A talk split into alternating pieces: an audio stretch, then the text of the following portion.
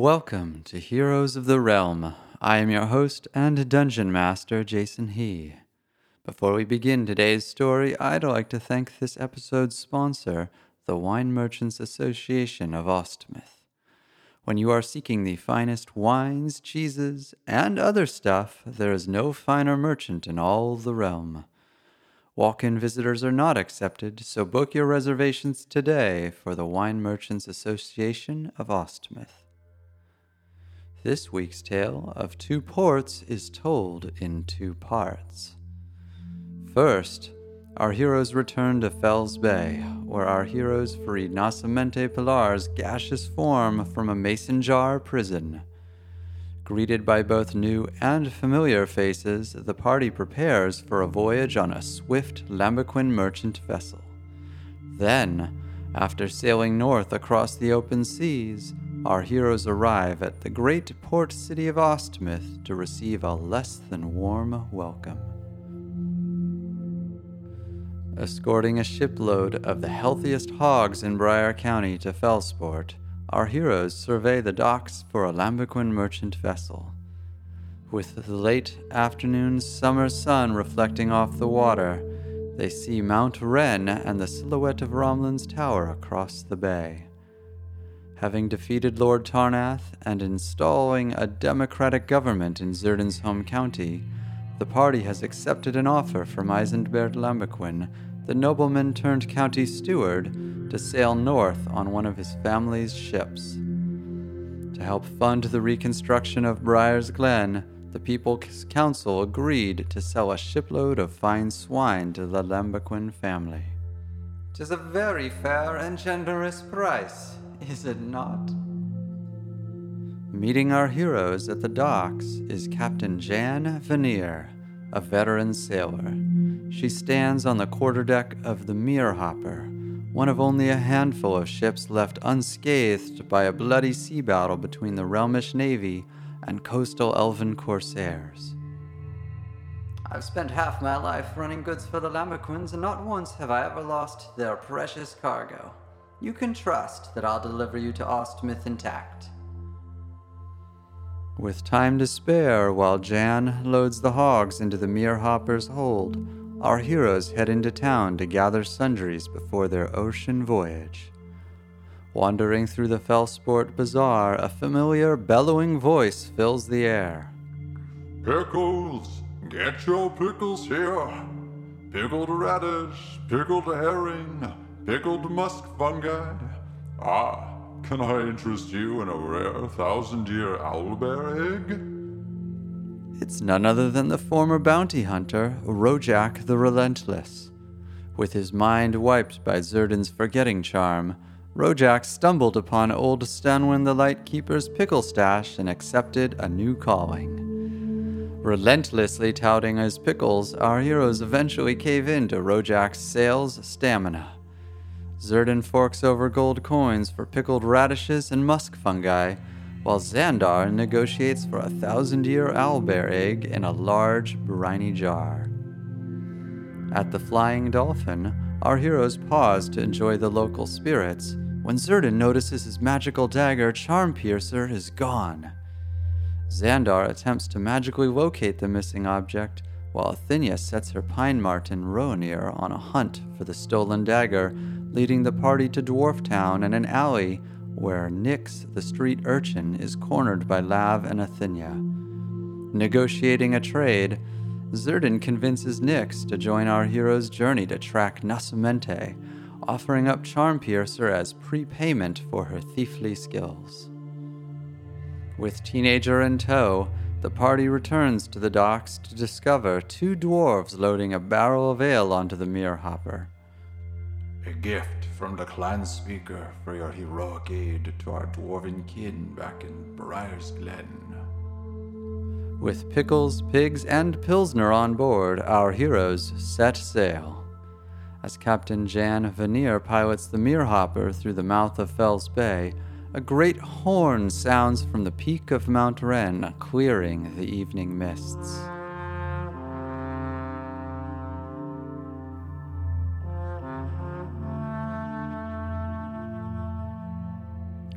Lav and Athenia's elven eyes spot a robed figure who Lav identifies as Ultan, the wizard also known as Stanwin the Lightkeeper, who bottled Nasamente in gaseous form in an attempt to foil her mission to deliver spell components to destroy the elvish ley line. Ultan waves to our heroes in friendly acknowledgement, and their auspicious journey takes to the open sea on the hunt for Nasamente. Once again, this is a tale told in two parts made possible by the Wine Merchants Association of Ostmouth. Book your appointment today to peruse and purchase fine wines, cheeses, and other stuff. Beyond the safe waters of Fells Bay, Jan Veneer recommends the Meerhopper hug the coastline for safe passage. But aware that Xandar, was ship's navigator for the late Captain Hidalgo, she offers the party an option of sailing on the open sea to have their travel time. Xandar pulls out his trusty compass and sextant and charts a course. With fair weather and favorable winds, our heroes sail north without danger or delay. Under clear skies, they approach Ostmouth, the realm's major port city and home of the great Realmish shipyards. The city is divided by the Mythos River, a natural border between the realm's northern and western provinces. Lambiquin HQ is located on the affluent south side, framed by lush, rolling hills and the fertile delta soils of the western province. Across the river, the grittier North Shore is home to fishermen, sailors, and the Romish tradesmen and dwarven carpenters who work the shipyards.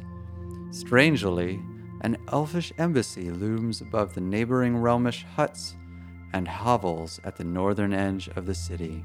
Its protective enchantments shimmer in the morning light. Jan Veneer turns to Athenia and Alar and issues the elves a warning. You best be vigilant in Ostmouth. Many folks lost kith and kin to elvish arrows in the Battle of the Sapphire Sea. Your kind is the enemy here, especially on the North Shore.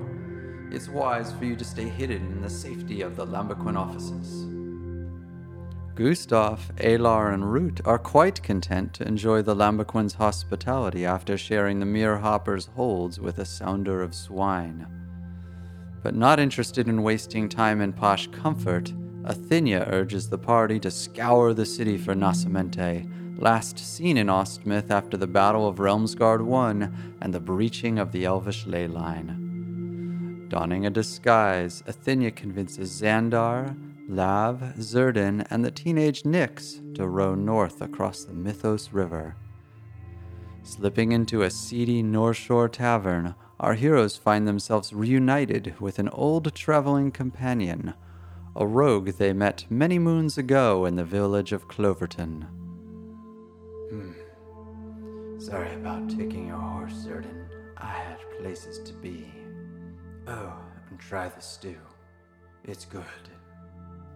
Our heroes were not expecting to see Zane so far from the high desert where he abandoned the party.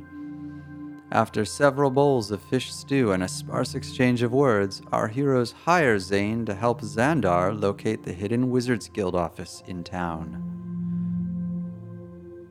Staying clear of the main thoroughfares, our heroes make their way through the shadows of North Shore, while Zane gives Athenia tips for not seeming so elvish. Arriving at a nondescript building, Xandar detects the magical glyphs disguising the guild office. He cautiously scans the building by summoning an arcane oculus. Spying a familiar acquaintance he knows as Jagdish the Enchanter, Xandar decides it is safe to enter alone despite the presence of Jagdish's iron golem. As the rest of the party stands guard outside, Xandar navigates the conversation and discovers Jagdish's allegiance to the centrist faction of the Wizards Guild. The conservative centrists seek to restore the ley line and resume the realm's 400 year isolation from elven lands. Though Jagdish is no friend to elves, the two wizards are united in their opposition to Lucian Solinger's radical faction. Together, Xandar, who learns he has gained a reputation as Mage Slayer, and Jagdish browse the guild library's logs. They discover that Nascimento visited this very office after the spring equinox and the breach of the ley line. Their investigation reveals Nascimento was researching evaporation magic. Holding that clue in his mind, Xandar bids Jagdish and his golem farewell. Zane accepts payment for services rendered and strolls off into the alleys of Ostmouth. While still on the North Shore, Athenia is eager to visit the Elven embassy. Are there any of her kind still there? Slouching, the half elven princess leads the party across the city to the magical elven gates. Revealing her heirloom necklace, she opens the magical seals and the party enters to find a tranquil, well manicured garden where they meet the gnomish groundskeeper, Grindlepuck. Amazed to see anyone in their courtyard besides birds and squirrels, Grindlepuck invites the party to stay for supper. Athenia and Xandar search the embassy's scroll room for clues as to why the Celadon elves abandoned this place. The most recent records, over three decades old, speak of the elves' return to Kanavelar in preparation for an existential conflict. Meanwhile, Lav, Nix, and Zerdan relax in the embassy's guest suites while Grindlepuck toils in the kitchen preparing gnomish delights. Join us next time for more tales of valor from the heroes of the realm.